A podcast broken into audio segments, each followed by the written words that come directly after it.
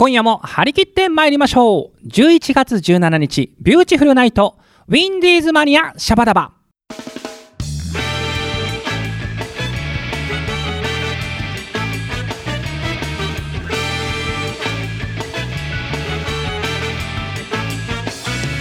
の後いっぱいと誰と肩を叩かれ皆さんチョメ版はビューティフルズのボーカルピンクの貴公子桜チョメ吉でございます。今夜も聞いてくれてるそこの皆さんチョメルシー。ということで今ラゲキッスお届けいたしました。届いたでしょうか？ねえー、ディレクターの星が苦笑いでございます。さあ、ということで、11月14日にですね、ビューティフルズワンマンライブお越しいただいた皆さん、本当に本当にありがとうございました。いやー、もう盛り上がりすぎてね、もう大変でございましたよ。大興奮でございました。ね、最高でございましたって多分ね、多分多分ね、いやそのはず。うん。あの、ということで、10月収録ということを皆さん、大人の皆さん空気を読んでいただければと思います。で、これはまずまず間違いなく発売されてるでしょう。こちらも言っときますね。えっ、と、ワンマンライブでビューティフルズのニューシングル、ハッスルファンキーナイトを発売いたしました。買っていただいた皆さんありがとうございます。きっと今ね、聞いてくれてる頃だと思うんですけれども、渾身の一作になっておりますので、もしね、えーこのワンマンライブ来れなかった方、えーもし買えなかった方がいらっしゃいましたら、今後のライブ会場でも販売しますので、こちらもよろりんこでございます。さあということでですねもうワンマンも終わっていよいよもう師走まっしぐらな感じになってきますけれどもこれらでですね皆様からのお便りを読んでいきたいと思います。ということで今回のお便りんこ行ってみましょう。さあ今回のテーマなんですけれどもねえタイムマシンがあったら何もしたいということで果たしてみんながどんな回答をしてくるのか楽しみにしてました。では早速紹介していきましょう。ハッスルネームあこさん、えータイムマシンがあったら何をしたい。えー小学生に戻って習字の授業をもう一度受けたいです、えーとっても優しいおじいちゃん先生で未だに年賀状のやり取りをしているのでこのぐらいの時期になるとよく思い出します。あの頃に戻って習字を習い直したいです。ということでなんかいきなりこうハートウォーミングなねえお便り来ました。ありがとうございます。なんかいいね。子供の頃のこういうこう習字のねなんかこう塾に通ってておじいちゃん先生ってところがまた なんかこうドラマがありますよね。ちょめきちもあの塾には通ってなかったんですけれども、あの小学校の時の、えー5、6年生の時の担任の先生、有住先生という方なんですけど、この方がね、本当に金八先生みたいで、あの授業中ね、みんなで河原行くぞみたいな感じで、急遽こう学校抜け出してみんなで河原で遊んだりとか、あと少年野球をちょめきち習ってたんですけど、その監督も有住先生がやってくれてたので、なんかこう、先生っていうと、やっぱその有住先生を思い出しますね。はい、ありがとうございました。さあ、続きましては、ハッスルネーム、メイグさん。えっ、とですね、タイムマシンがあったら、この年齢にもなると、若い頃に戻りたい気持ちもありつつ、でも未来が見たい。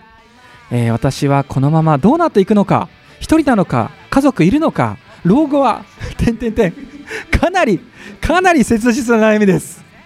えーね、20年後、いや、10年後でもいい、私どうなってるんだろうっていうのは知りたいです。ということで、まあな、わかるよ、将来への不安はもう誰でもあるよね。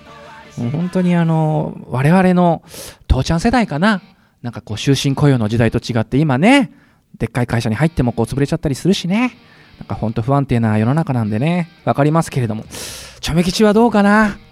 なんかこう、見たいような、見たくないような。うん。なんかこう、見ちゃうとつまんない気もするし、でも見たら見たでなんかこう、あ、ここちょっと直しとこうみたいなのは あるかなやっぱな。はい。続きましては、えーハッスルネーム、松方博さん。この方もよく送っていただきます。ありがとうございます。えー、ちょめきちさん、ちょめ版は、ちょめ版は、えー今回のテーマですが、僕は未来に行きたい。あ、この方も未来に行きたい派。えおそらく僕はろくな、ろくな未来はないでしょうから、大丈夫か、え自分にこのままだとこうなるぞと言いか言い聞かせて現在に戻りたいです。あ、なるほどね。ちょっとちょめ吉がさっき言ってたような近いね。えー多分相当努力する自分になれると思います。あ、でも、当たり馬券だけは覚えて現在に戻ります。いいね。これはいいよ。ちょめ吉も絶対やるわ。さあ、億万長者だわ、今頃ね。あーそうだこれそういう意味で俺やっぱ未来行くわ。でもねちょい吉リアルな話を言うとあの実はですねドリフターズの大ファンでしてもうねドリフのあの8時だよ全員集合。これをリアルタイムで見てみたいですね。ちょうどあの子供の頃に山梨の田舎でずっとテレビにかじりついて見てたんですけど会場のねこうちびっ子たちが羨ましくてですね。で今あのちょうどあの8時だよ全員集合のプロデューサーの方があの前にこう書いて出版した本を最近結構読んでるんですよ。えっ、と8時だよ全員集合伝説っていうのかな。なんでプロデューサーさんから見た全員集合の裏側みたいなのを最近結構熱心に読んでたりするので当時のねドリフのこう現役の勢いをこう生で感じたいなっていうのは正直ありますね。ちょめきちは今リアルな感想はそんな感じです。さあ続いていきましょう。ハッスルネームひろ姉さんありがとうございます。えー、風来坊がデビューした頃に行ってみたいです。えっと、飼ってた頃のちょめちゃん見たい。そしてその後のヒューマンズの時代にも行きたいな。思いっきり笑って一緒にダンスしたいなということで。ひろね、言っちゃったね、ついに。まあいいか。前回11月3日の放送でゲストの林義康君とね、ちょっと思い出話の中でどうしてもこれは外せないということで、ちょめ吉が昔義康とやっていたバンド、フライバーの話が出ましたからね。えー、まあ確かに、チョメ吉はこの頃尖ってた。ああ、もうファンの間でも一番気難しいと。あいつは一番気難しくて話しかけづらいと言われてましたからね。今やどうですかえー、もうピンクの貴公子でございますよ。ねその後ヒューマンズね。ヒューマンズも本当にこう、なんていうかファンクバンドというかね、もう下ネタ全開のバンドでございましたね。今のチョメ吉という名前につながってますけれども、はい、ありがとうございました。さあ、続きましては、ハッスルネーム、みりんさん。えーみりんさんはですね、チョメ、チョメさんたち、えー山梨勢の子供の頃、えー林市、小畑市の少年野球の試合を見てみたいですということで、あなるほど、我々の子供の頃をタイムマシンで見てみたいということですね。で、えーとまあ、林氏っていうのはこれねあのゲストの林義康君あと兄の林久義君ですね。でこの小畑氏っていうのはですね僕の、え1個下ですね山梨県の後輩ミュージシャンで今あの美和さんのサポートミュージシャンとかやったり大活躍しているギタリストなんですけどね。実はですね僕と林兄弟がやってた、えージャガーズという少年野球チームと、えー小畑君が入ってたグリーンズという、えー少年野球チーム昔試合をしたことがありましてあれ練習試合だったかな？我々が確か勝ったんじゃないかな。でも小畑君に言うと確かあれは引き分けだったという。あのこれ言うとあの喧嘩になっちゃうんであまりこの話飲んだ時しないようにしてるんですけど。なるほどやっぱファンの方はこういう話ちゃんと分かってんだね。いやありがとうございます。さあ今日はじゃあこれラストにしましょうかね。ハッスルネームなおみさん。えー、ちょめきさんちょめ版はタイムマシーンがあったらやっぱり風来坊のライブをもう一度見に行きたいです。ということですね。あなおみさんは当時現役でファンで見に来てくれてたんでもう一回見たいということですね。さっきのひろ姉さんは多分ねフライブを見たことないから見てみたいっていうことですけどね。どうかな？今のちょめちゃんが。フライボの当時怖かった。自分を見るとちょっと赤面するかな？もうちょっと肩の力抜こうよみたいな、まあ、抜きすぎるとちょめきになっちゃうんですけどね。いやー皆さんなんかこうでもありがたいね。こうやってこう自分のね昔のバンドもこうやって見たいって言ってくれるのは本当にありがたい話です。ね、えーこの後また吉安がね、えー今日もゲストで出ますんでリスナーの皆さん楽しみに待っててください。ということで、えーオープニングトークとお便りインコのコーナーは一旦ここで締めますけれどもえっとですね直美さんから、えーリクエストが来てるんですよ。ちょっと読みたいと思います。はい。ここで質問。えーシャバダバでお便りリンクをするときにビューティフルズの曲をリクエストしてもいいですか？ということでバッチリです。もうどんどんしちゃってください。もう実は結構かける曲悩んでるんです。いつもディレクターのホッシーとどうしよう。何かけよう。前回あれかけたしなとかっていつも悩んでるんで逆にこういったリクエストをもらえると非常に嬉しいですね。ということで、えーすでに実はもうリクエストこれもらっちゃってるんですけどね、えー読みたいと思います、えー、とビューティフルズのシングルの「全力中年」をリクエストします、えー、と理由はシャバダバの放送時間がちょうど夕食の準備をしている時なので楽しくノリノリで夕飯を作りたいなと思いましたということでありがとうございます。今後もねこう夕飯時に似合う曲をどんどんリクエストしてください。なんか似合う曲あるかな？朝ごはんの歌とか違うしな。まあでもなんか気分でどんどんリクエストしてくださいね。ということで直美さんからのリクエストここで一曲かけたいと思います。ビューティフルズで全力中年。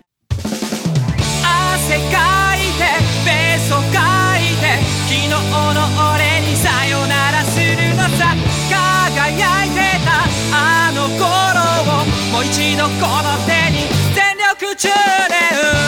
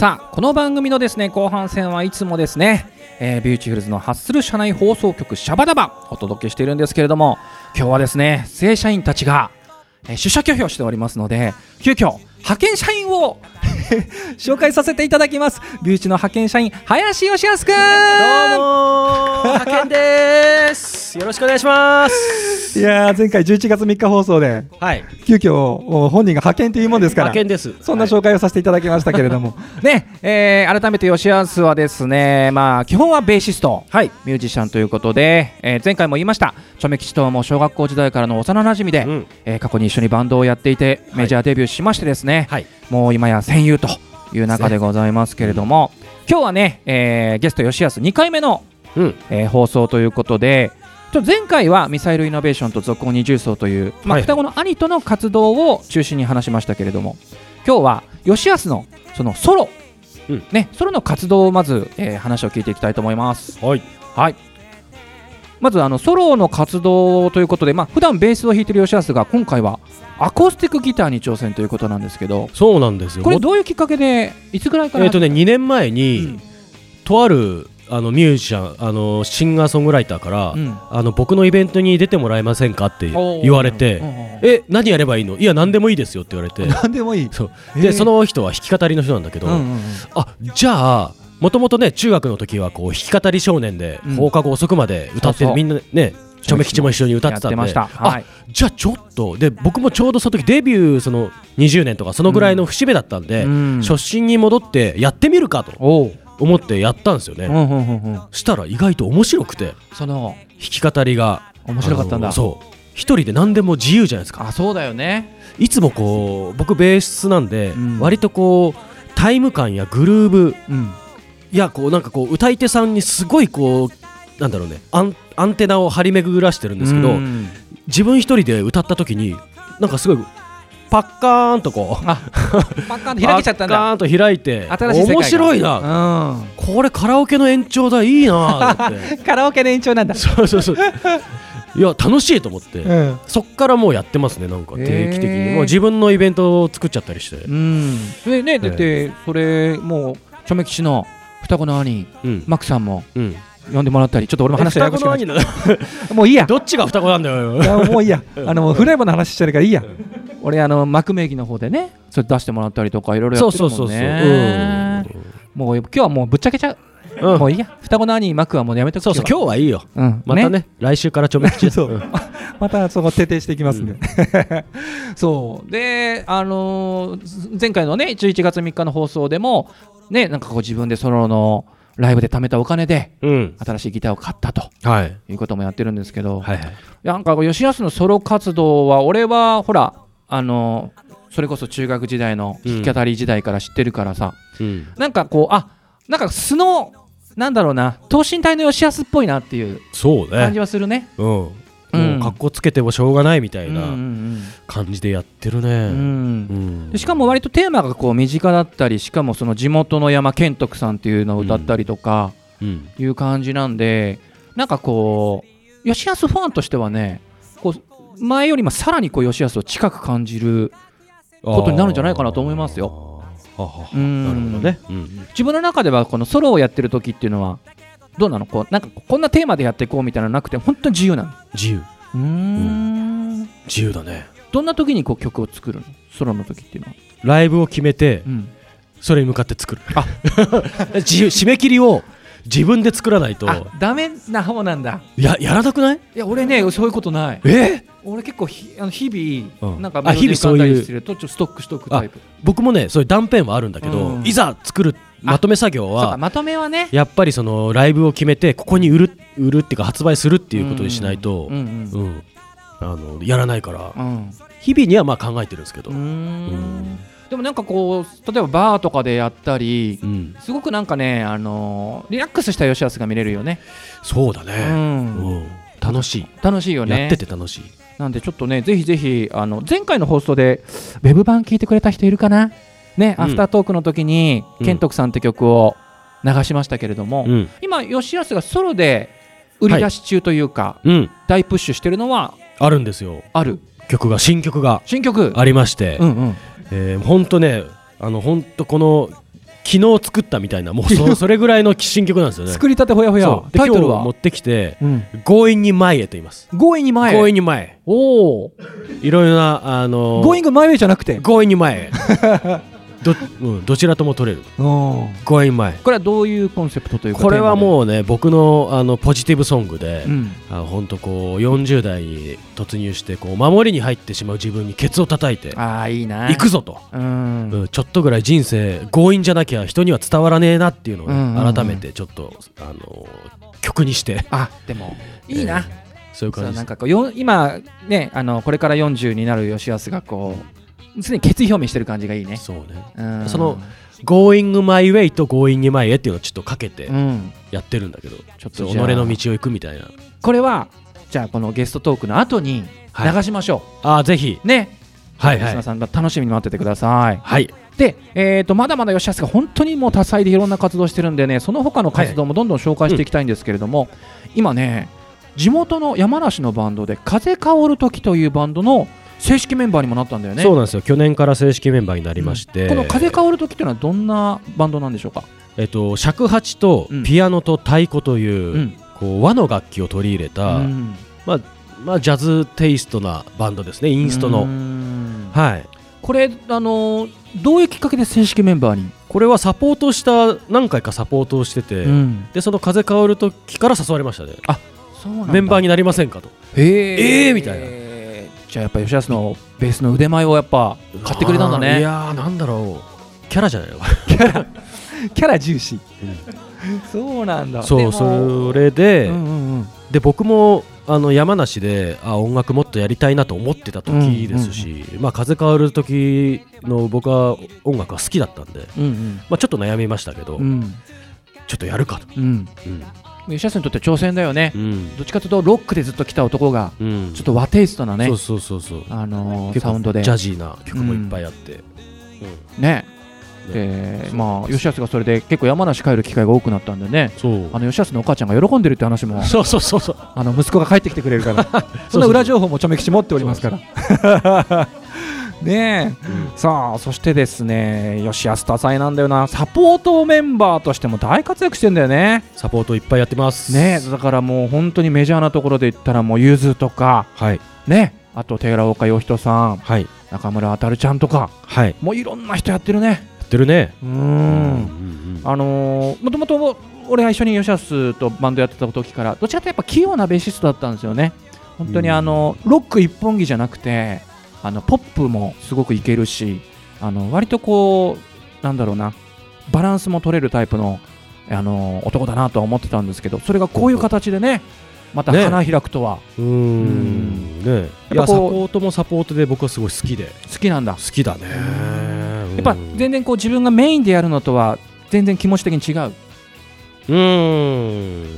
そうだね。なんか気持ちはステージに立つ気持ちは一緒だけど引き出しが違うのかうんななんか見てるところも違うかもしれないですね。ね当然そのサポートだったらそのメインとなる方のうん。要望がもちろんあって、こう弾いてほしいああ弾いてほしいっていうのがあって、それにこう、まあ、ある意味こう職人じゃないけどさそう。答えていく。うん、でプラス、まあね、その方の言われた通りにやってるだけだとつまんないから、うんそこでやっぱ自分の個性っていうのもうん。出しつつ、うん。まあ、でも出しすぎてもあれだすですしっていう、うん。その難しいよね。難しい。でも楽しいです、でもねあのゆずの時だったかな、うん。俺吉安が弾いてるの横浜アリーナだったかな、うんうんうん。あの招待してもらってね、うん。見に行った時があって、うん。あの時はやっぱりねやっぱ幼馴染みながらに誇りに思いましたよ。あのね。大ステージで大歓声を受ける中でうん。メンバー紹介を受けててね。うん。やっぱああいう大歓声。うん。大きなステージっていうのはやっぱどう？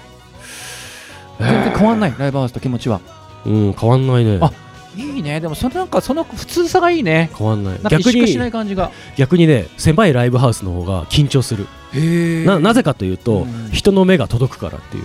あもう細かいところまで見えちゃうか。らかその眼力っていうのがこう伝わるというか、うん。あそこまで1万人ぐらいいるともう分かんないね、ももう夜景と一緒みたいなはいはい真っ暗の中で、うんうん。もちろんその熱意っていうのはあるんですけど狭い会場の方がごまかしも聞けないですし、そっかそうかもしれない、ねちょっとおならしちゃったらやばいじゃないですか。狭い会場。おならしないだろ。ライブ中なかなか。っていう緊張感がね、ありますから。ちょめきちも吉安と昔やってたあの風来坊というバンドであの武道館のステージ、うん。あのオープニングアクトでしたけど立たせてもらった時に確かに1万人の大観衆がもうね確かに風景に見えた、ねうん、うん。あそこまで人が多いと風景に見えるんですよ確かに、うん。なるほどね。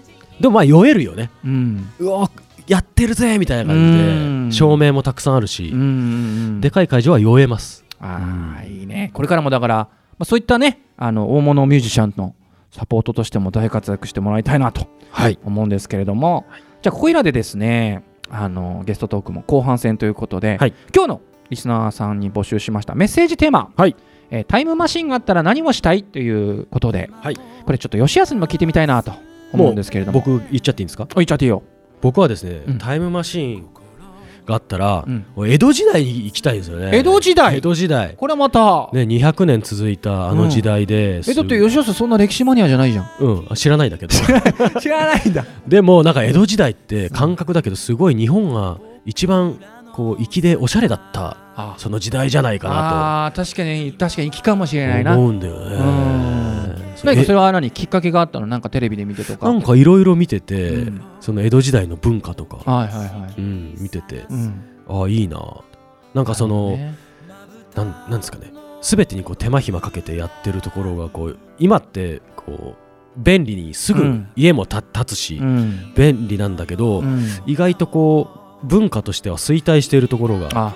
楽になった分。便利さゆえのなんか不便みたいなものもなんかあるよな。昔はねいろんなそういう職人さんがいて、うん。分業でこうやってたんですけど、うん。そういう江戸のなんかそういう街を行ってみたいなと。うん。っていうのが一つと。はい。もう一ついいですか、うん。もう一つはあのそっから、まあ、江戸時代から戦争がもしなかったらはいはいはなかった今の日本を見てみたいですね戦争をやってなかったら今の日本はどうなってた？なんかそのその第二次世界大戦の話？そうそうそう、あはいはい。なかったら、うん。なんかこういろんな日本の分今思うとあ結構僕らってこう外国にやっぱ流されてたなってうん。今頃気づき出して、うんうんだからそういうのがなかったらあの江戸時代のまんま外国の文化が来てどういう日本になってたのかなっていうっていう未来には行きたいもちろんだからその明治大正でこう文明開化とかがありつつも。ありつつも。でもまあ戦争があっってそこからアメリカ文化が一気に来てっそう。ていうのはあるからね。なんかそれを僕らも普通に過ごしてたんですけど、うん。やっぱこうあれって思うことが最近いろいろまあありまして、うんうん。具体的になんかあったの？ん？そういうなんか具体的に。なんだろこう流されてんなみたいな、う、うん、意外と逆にこう日本をいろいろ知り始めて、あ日本今やっぱ音楽やってると洋楽ばっか聴いてたんですけど、うん。最近やっぱこの日本に目を向けるようになってあ日本も素晴らしい音楽い、ね、伝統がいっぱいあるし、こんな景色も綺麗だしあの海も山も素晴らしい国はないなっていうので繊細だしねいろんなものがね。そうそうそう、うん。あれって思い出してうん。なんかそんなはい、なるほど。そう思ってる時にだってこうやって風変わる時のね、うん。メンバーでもやってたりするから、うん。なんかこうなんだろう例えばサポートメンバーって言ったらやっぱこうある意味職人じゃないですか、うん。さっきも話したけど。うん。やっぱちょっとそういうなんか職人に憧れてるところっていうのはなんか吉田さんにあるのかな？あ好きだね。ね。職人。一つのところをずっと極めていくというか、うん。うん。そうですね。それもありそしてこう風が変わる時のまあそういった影響なのかその和にうん。どんどんこういい意味で開花していってるというか、そうだね、うん。あーそう続音もやってるのっていうのもあるかもしれないですね、うん。そういうなんか日本にどんどん目を向けてるっていううんうのんうん。は、はい。これからちょっとますますねこうどんな作品を吉安が生み出していくのかっていうのはまあ楽しみなところではありますけれども、はい。じゃあこれらでちょっとライブのお知らせをはい。お願いします。えっ、といつから言えばいいんだ？えっとね11月17日放送。あじゃあ12月3日だなうん。だけ？じゃあそれと27日を。それ打ち合わせてやろうね はいお願いします。ここカットでお願いします。大丈夫。えーと全部流します。12月の3日に、はい。えー林兄弟バースデーライブやります。おめでとう。12月3日バースデーだよね。これが、ね、記念すべきすべき40歳ですよ。40歳40歳ということで40祭りと書いて40歳ライブやりまうんす節目だ。はい。ね。えー会場が恵比寿のクレアートといううん。新しくできたもともと恵比寿ギルティの跡地に、ね、できました、えークレアートというライブハウスで、えーやります。本当内容はまだ何にも考えてないんですけど、これから詰めていく感じで。はい。まあ、えー。自分のキャリアをねいろいろ見せようかなと。うん。でいろんなゲストも呼んで、うん。ワイワイ楽しくうん。40歳を祝おうじゃないかというお祭りだね。はい、はい。皆さんぜひとも足を運んでくださはい。いお願いします。で、えー先ほど話が出ましたサポートのねえっ、と方の活動もありますよね。ね、えー、12月はあの寺岡義人さんの、うん。えーツアーで、えー日本全国を回ります、えー、11月12月と、うん。えーいろんなところに行きますんで、はい。えーそれはあのー寺岡義人さんのホームページを見ていただければ詳細載ってますんで、はい。ぜひお近くに来た時は遊びに来てください。ねえいいな寺岡義人さん俺大好き。えー。もうジュン・スカイウォーカーズのベーシストでありねでゆずなどのプロデューサーでもあり。うんと人生のね大先輩ですよ。大先輩だよね、でそういうねこう尊敬できる人とあの林兄弟がうん。こう一緒に回ってねまたこう一つ一回り大きくなってうん。帰ってきてもらいたいなとはい。思います。はい。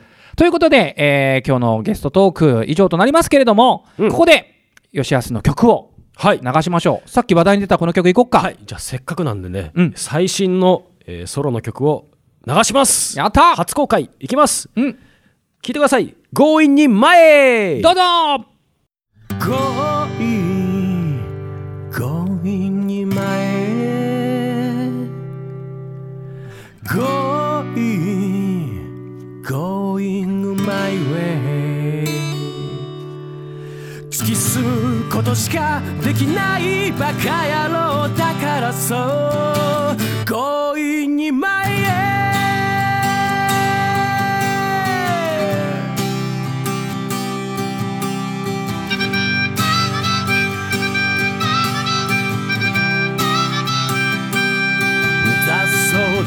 けのモノクロ路地裏で見つけた一輪の花。静かに強くひたむきに生きている姿に。俺はしばらく立ち止まったまま。自由と戦う勇気があるのなら夢を背負う覚悟があるのなら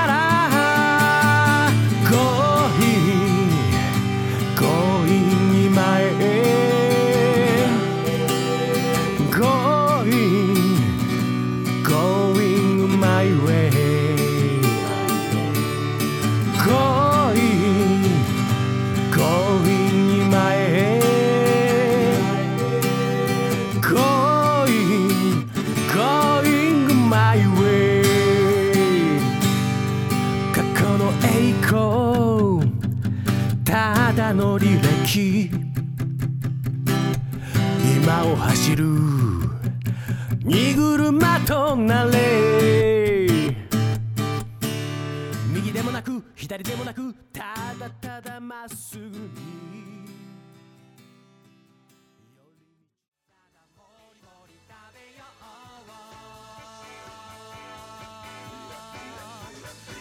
さあエンディングです。いやー今日もですね吉安といろいろ話しましてまあねやつも本当いろんなことにチャレンジしてますんでね。なんかこういろんな意味でこう彼からは刺激をもらえていいパワーをもらえてるなというふうに思います。さあということでですね、えーそんな吉安がやっているバンドミサイルイノベーションとビューティフルズがねイベントで共演しますので宣伝します。12月27日ですね会場は吉祥寺プラネット K で、えー忘年会イベントに出ますので皆様ぜひとも遊びに来てください。さあそれでは番組からのお知らせ。番組ではお便りを募集しております、えー次回12月放送分のお便りのテーマが2015年の思い出。これがその1ですね。でその2がもう早くも来年の話しちゃいましょう。2016年どんな年にしたいということで。ね、えー普通のお便りなどもですね公式サイトのメールフォームよりお待ちしております。また私さくらちょめ吉のツイッター通称ちょめッターのリプライやダイレクトメールでも受け付けておりますのでどうぞよろりんこです。来週のウィンディーズマニアシャバダバはサヤグッドナイトということで、えー11月の24日ですね。18時半より五十嵐さやさんと川島隆一さんがお届けいたします。どうぞお楽しみに。ということでお相手は私さくらちょめ吉でした。次回までごきげんようバイナリンコ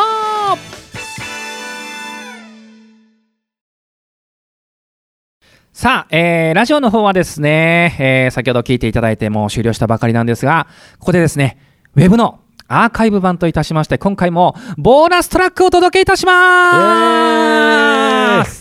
では引き続き今日のゲスト、林義康君にお付き合いいただきましょう。はい、ラジオを聞いてくれた皆さんありがとうございました。ありがとうございました。はいもうね、くたくたです。くたくたどう派遣社員ののね、あこれ残業ですかこれ？え、残残業すいません、うちちょっとあの、ブラックなんで、ブラックなんで？ブラック企業なんで、ちょっとすいません。えーじゃあちょっと先方と確認しますんで。は すいません。い。ということで、よしやす、喋りでね、こうやってこう、ソロで、一、はい人でゲストに出てもらって、こうやって二人で話すっていうのは、なんか意外と初めてかもね。初めてだね。ね。なんかでも、うんチョメ吉とやっぱ喋ってるせいか、うんあの自分がトークがうまいんじゃないかと今錯覚してます。チョメ吉がちゃんとあのいろいろね進行してくれてるんで。そうなの安心して他はいのラジオとか出たらそんなんでもないの、そんなんでもないですね。あらそうやっぱりこう、あ、あえーってなっちゃう時はなるほど。今日はかなりリリラックスできました。ね、ありがとうございます。リスナーの皆さん、チョメ吉の腕、分かっていただいたでしょうか？さすがですよえーありがとうございます。さあ、ということで、えー吉安、ちょっとね、ラジオの本番中はちょっと時間が足りなくてね、聞けなかったんですけど、はい。ちょっと最近の吉安が、まあ、例えば気になってることとか、興味を持ってること、これをね、うんちょっと聞いてみたいなと。最近はですね、うん走ってますよ。あ、マラソンしてる？マラソ偉いないやーこの前もですね、うちの地元の牧岡でマラソン大会があるんですよ。そう、山梨県牧岡町でね、巨峰の丘マラソン大会っていうのがあるんですね。巨峰が名産の牧岡で、うんその名も巨峰の丘マラソンっていうのに、そう。今回2回目に。あ、2回目、うんああ、すごい。なんですごいかっていうと、もうディレクターの星井さん聞いて、もう坂しかない。坂しかないですよう。ちの田舎。あの、平坦な道ないです。本当に。上りが下るしかないです。今回20キロ出たんですけど、まあ、簡単に言うと10キロ登って10キロ下りっていう。すっげえ。膝めちゃめちゃ負担かかりそうだねか。かる。うん。ねえそれを20キロ出て、それもなんか挑戦しようと思ったきっかけは何なの？やっぱ地元で走りたい。そう、あのね、年男、35歳って年男だっけかな。うん。それをきっかけに走ろうと思って、このまんま40代突入したら、絶対老い老いてくだけだし。まあ、どうしたってね、普通に過ごしてる時は体力落ちるからね。で、まあ筋トレとか、なまあ、怪我は怖いんですね、うん。いきなりこうサッカーとか野球とか筋トレでうわっとやると、うん。筋を痛めてしまうのが怖い、まあ、それはそれで、なんかライブとかできなくなっちゃうしね。そう、ん。でまずウォーキングから始めて、うん。でどんどん走っていくっていううん。あれで、あの今まだやってる。だからもう5年？すごいな。5年やってる、すごいうん地道に。うん。って言ってもやっぱ夏は暑くて走れないし。そうだね。あの倒れちゃってもね。うん。でそれ、まあ、僕もあの新曲を作るのと一緒で、うん。もうマラソン大会に出るって決めちゃって。あ先にじゃあ決めてそれに合わせて調整していくっていう。よしゃそういうタイプなんだな。そうもう基本、基本。そうやんないででも人間あんまやんなくない、うん。まあ、とにかくじゃあ追い込むんだ。追い込む。うん。そうそう。で、うん、やってるね、いや、いいな、ちゃめ吉自分に甘いからな。うん、なかなかそういうのやんないな。でもマラソンつっても別にそんな記録を狙うわけじゃなくて、うんうん。ほんとゆっくりだ自分との戦いだもんね。そう。うん。だから走る時もやっぱマラソン大会って何百人何千人の人と一緒に走るんで、うん。それぞれのペースがあって、うんうん速いのよみんな、うんうん。でやばいと思うと、うん。で自分のペースを乱されるともう一気にもうダメ。あ。だからそっか。もうマラソン大会は僕はもうサングラスして、うん。もう他人と全く他人を見ずあ完全に自分の世界入ってんだ。もう自分のペース。で自分時計とあの何キロ、うん。何分っていうペースしか見てないです。そう。あこれもでも人生と似てるなとなるほど。あの人のペースに流されたら、うん。あの息が上がってしまう、うん。俺は俺のペースでこうマイペースに。今日の名言出ました。はい。やっぱそれ大事だね。やっぱあの、たなんだろう、隣の芝は青く見えるけど、そう。あの、それね、流されちゃって焦っちゃうとね、そうそうそう。確かに自分のペース狂っちゃうからね。そうなんですよ、まあそんなの考えながらねうん。走ってて、どうなの？やっぱこう、走ってる時こうなんかこう、無心なの？それともなんかこう、曲が浮かんだりする時もある？あーどっちもあるね。あ、やっぱ浮かぶ時もあるんだ。うん、家で煮詰まって走りに行くっていう時もあのいろいろ考えて、うん。すっきりしたいために走る時もあるあしでもそうだよね。すっきりするもんね。そう。うん。で曲順とか考えるために走る時もあるし、うん。あだからやっぱりこうなんだろうなそこに集中したいのかな。無,、うん。無無に似てるのかもしれないけど、うん。なんかこうそこだけみたいな、うんうん。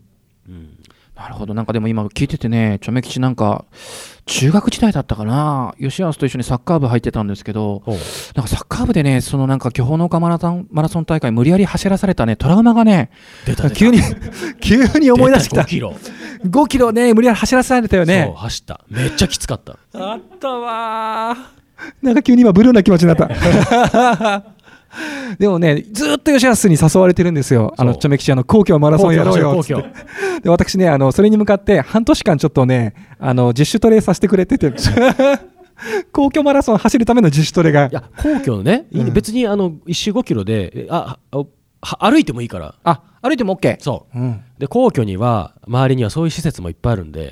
銭湯がそういうランナーのために貸し出ししてるの。あ、銭湯あるの？へえ、すごいね。で銭湯の値段で払って、うん。そこで着替えて、うん。走って、うん。お風呂に入って帰るっていう。あ、いいな。それちょっとやろうよ。じゃちょっとちょめ吉ピンクのジャージ。そうピンクのジャージで。ピンクのホットパンツか買う買うか？ぜひぜひ。ちょっと。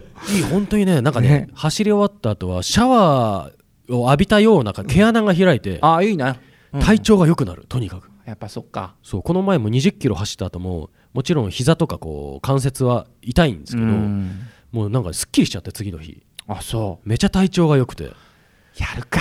今ちょっと、ウォーキングやってるんですよ。うん実は。あもうねそのペースでいいちょっとや、やりかな。じうんゃあ、じゃあ皆さん、えー、5年後ぐらいに。5年後かい45だぞおいということで、え俺、俺、永遠の27歳で今通してるから、ダメ、45って言っちゃダメ。ということで、えーお時間が迫ってまいりました。はい。はい。ということでね、最後に、えー吉安のおすすめの曲を一曲、ちょっはいとボーナストラックで流してお別れしたいと思います。じゃあねあの、うん続音二重奏の、えー初期の曲をはいかけたいなと思いますわかりました。タイトルは、高端聞いてください今日のゲスト、林義康くんでした。ありがとうございました。はいありがとうございました MC はちょめ吉でした。